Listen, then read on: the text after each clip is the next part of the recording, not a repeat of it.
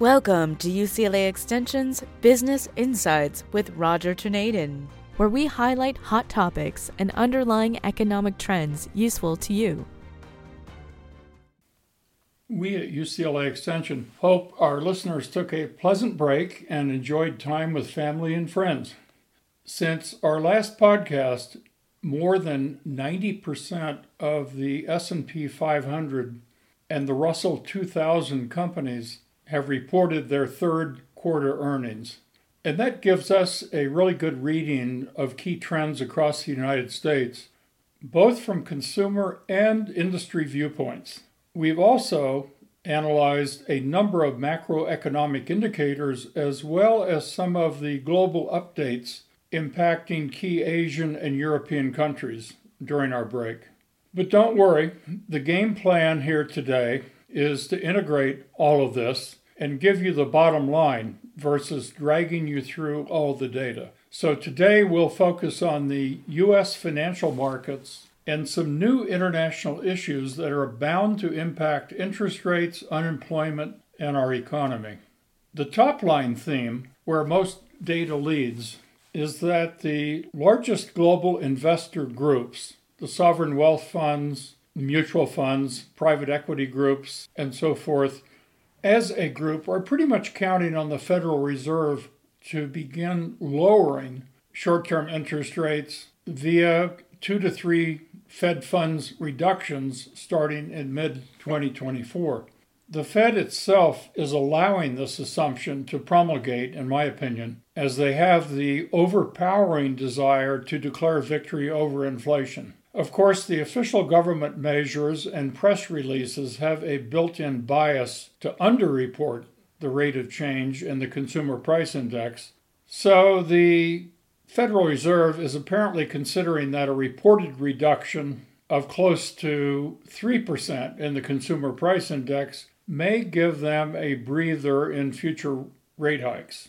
I don't necessarily agree with any of this, and we've argued pretty much throughout our series of podcasts that a reported increase in the consumer price index is typically only about half of the real increase in inflation due to consistent data massaging by the government agencies doing the reporting. Overall, I do agree that the inflation rate we've witnessed during COVID has declined from double digit to best case mid single digit or so. That being said, all the high inflation during the COVID years is baked into pricing and is not reversing. In brief, or in other words, we are already adjusting to double digit price increases for one or two or more years during COVID, and these price increases remain. While new price increases may be going up by only 5 or 6 or 7% a year from here. The fallout from the Fed's historically rapid increase in interest rates is gaining traction throughout the economy, including putting the commercial real estate market on the chopping block, basically, increasing newly originated mortgages by 50% or more for those buying new homes or refinancing high adjustable rate mortgages, and also increasing the interest paid by the federal government on its own debt from the $400 billion area to over a trillion dollars per year. I'm going to review some of the impacts of our rapidly trending recessionary economy, starting with the stock market. Based on the aforementioned third quarter financial reports, of over 2,300 publicly held companies, the sales growth of the Standard & Poor's 500 companies was only 1.7% during the third quarter, which is substantially smaller than any inflation report or any inflation rate reported by any government agency. Additionally, the earnings growth of all the Standard & Poor's 500 companies for the third quarter was only about 2.5%. Smaller companies fared much worse during the third quarter. The Russell 2000 companies actually had sales decline for the third quarter in total, down 3.4%, and their earnings almost dropped into negative territory in total. More specifically, the Russell 2000 companies in total experienced an 88% drop in profits.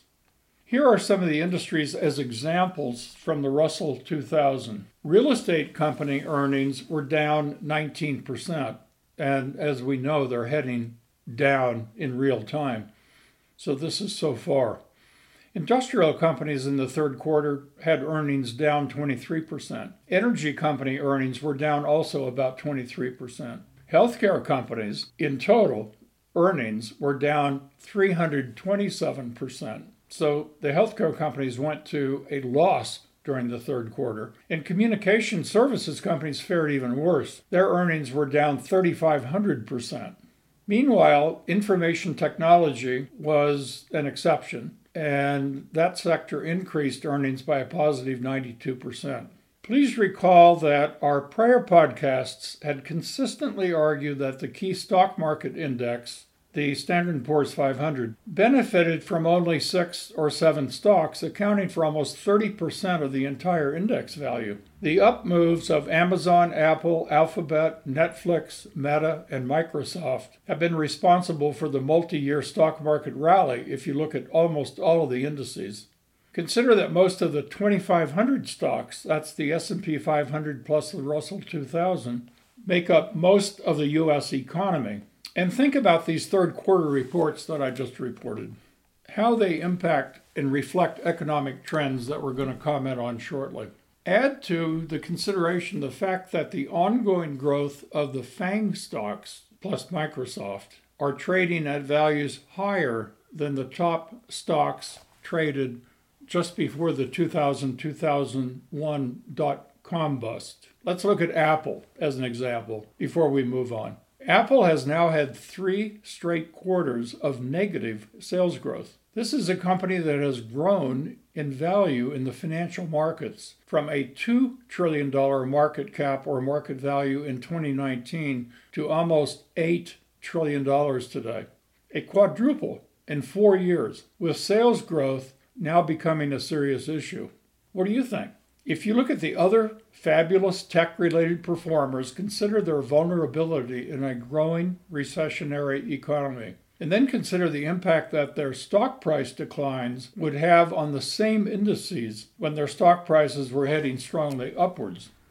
Why do I argue that the consumer, who makes up 70% of the total economy, is taking the economy into a strong recession? There are a few data points, some of which may not appear in the daily or weekly so called news. Number one, let's look at the seriousness of the growing number of families not current on their rent or mortgage payments, where eviction in the next two to three months is either very likely or somewhat likely. The source for this information is the U.S. Census Bureau in their Household Pulse survey. Here are some of the largest states facing the most pain. Actually, in over half of the states, including California and Florida, over 30% of adults living in households are not current on their rent or mortgage. It gets worse. In eight of these states, including Florida, over 40% are not current on their rent or mortgage payments.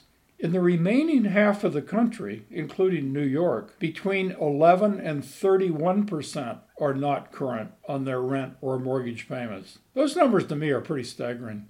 Let's move on to transportation as an indicator of overall economic health. Unemployment in the trucking industry is dropping at a faster rate than occurred in either the dot com bust or the financial meltdown or the great financial crisis aftermaths. Restated, employment in this key industry is either dropping substantially faster month to month than occurred in either 2000 2001 or in 2007 2008 2009 number 3 let's take a quick look at overall unemployment actually using the government's official indices.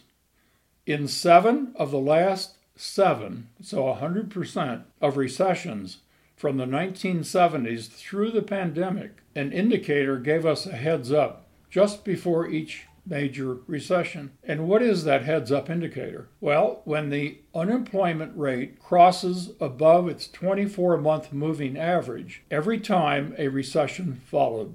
Why do I mention this key forward indicator? Well, because it just happened again. This indicator is telling us a severe recession is dead ahead. Do you accept this? Please remember your answer, as you don't have but a few months to wait to see.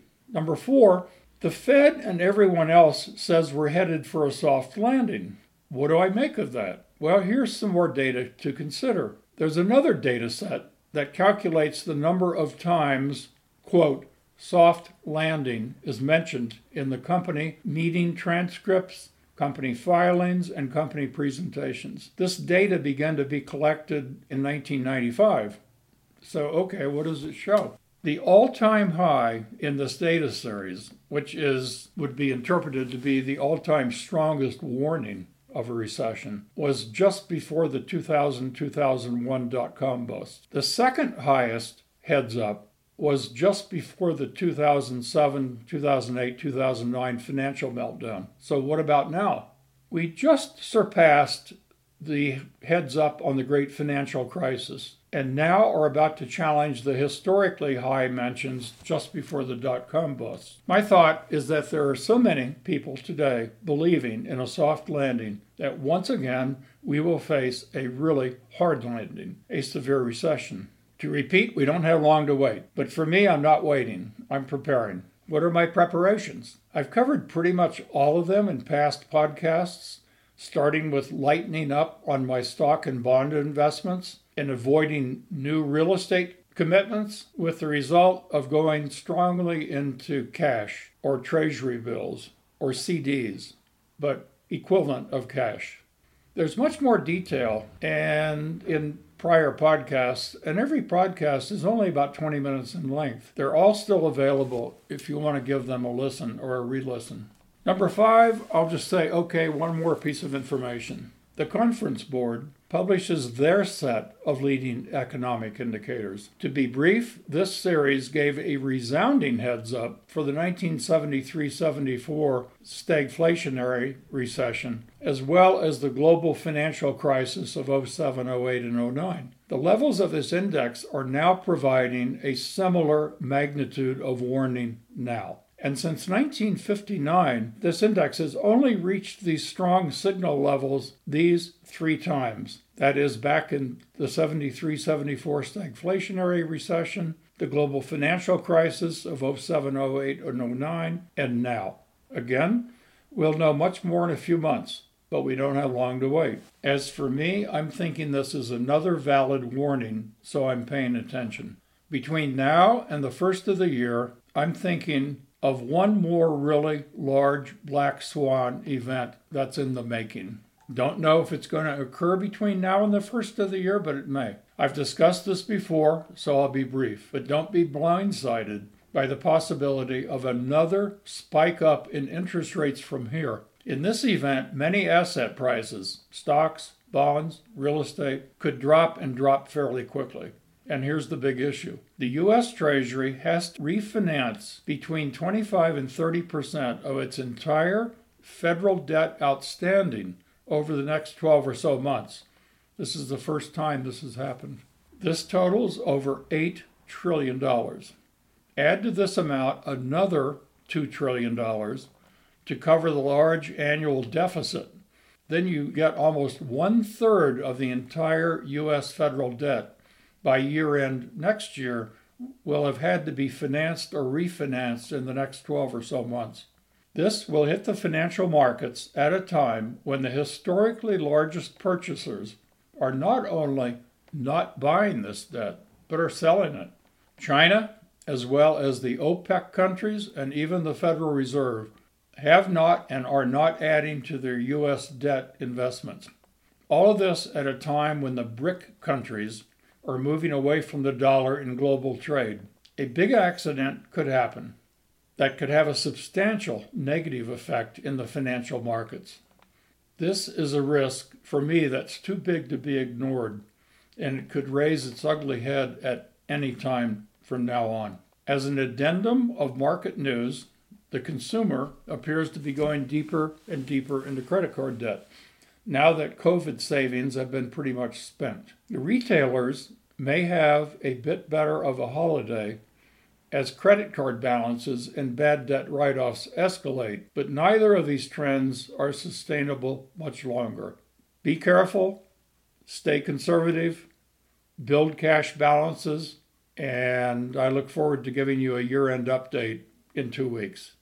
Be sure to email us at rtorneden at uclaextension.edu on more specific questions, which we will answer either personally or select as part of our future podcast. Hosted by Business and Legal Programs Director Roger Torneden, this podcast is presented by UCLA Extension and produced by Jamie Moss at Studio 10960. These podcasts are made for educational purposes and are not financial advice. The goal is to educate and provide resources on focused economic and job trends with the latest support research so that you can make more informed financial and career decisions that best suit your personal needs. UCLA Extension offers more than 5,000 online and in classroom courses taught by over 2,000 leading practitioners to help you get from here to there. For more information on this podcast or our financial and legal programs, please check us out at www.uclaextension.edu. We know it's about your life, not just your money.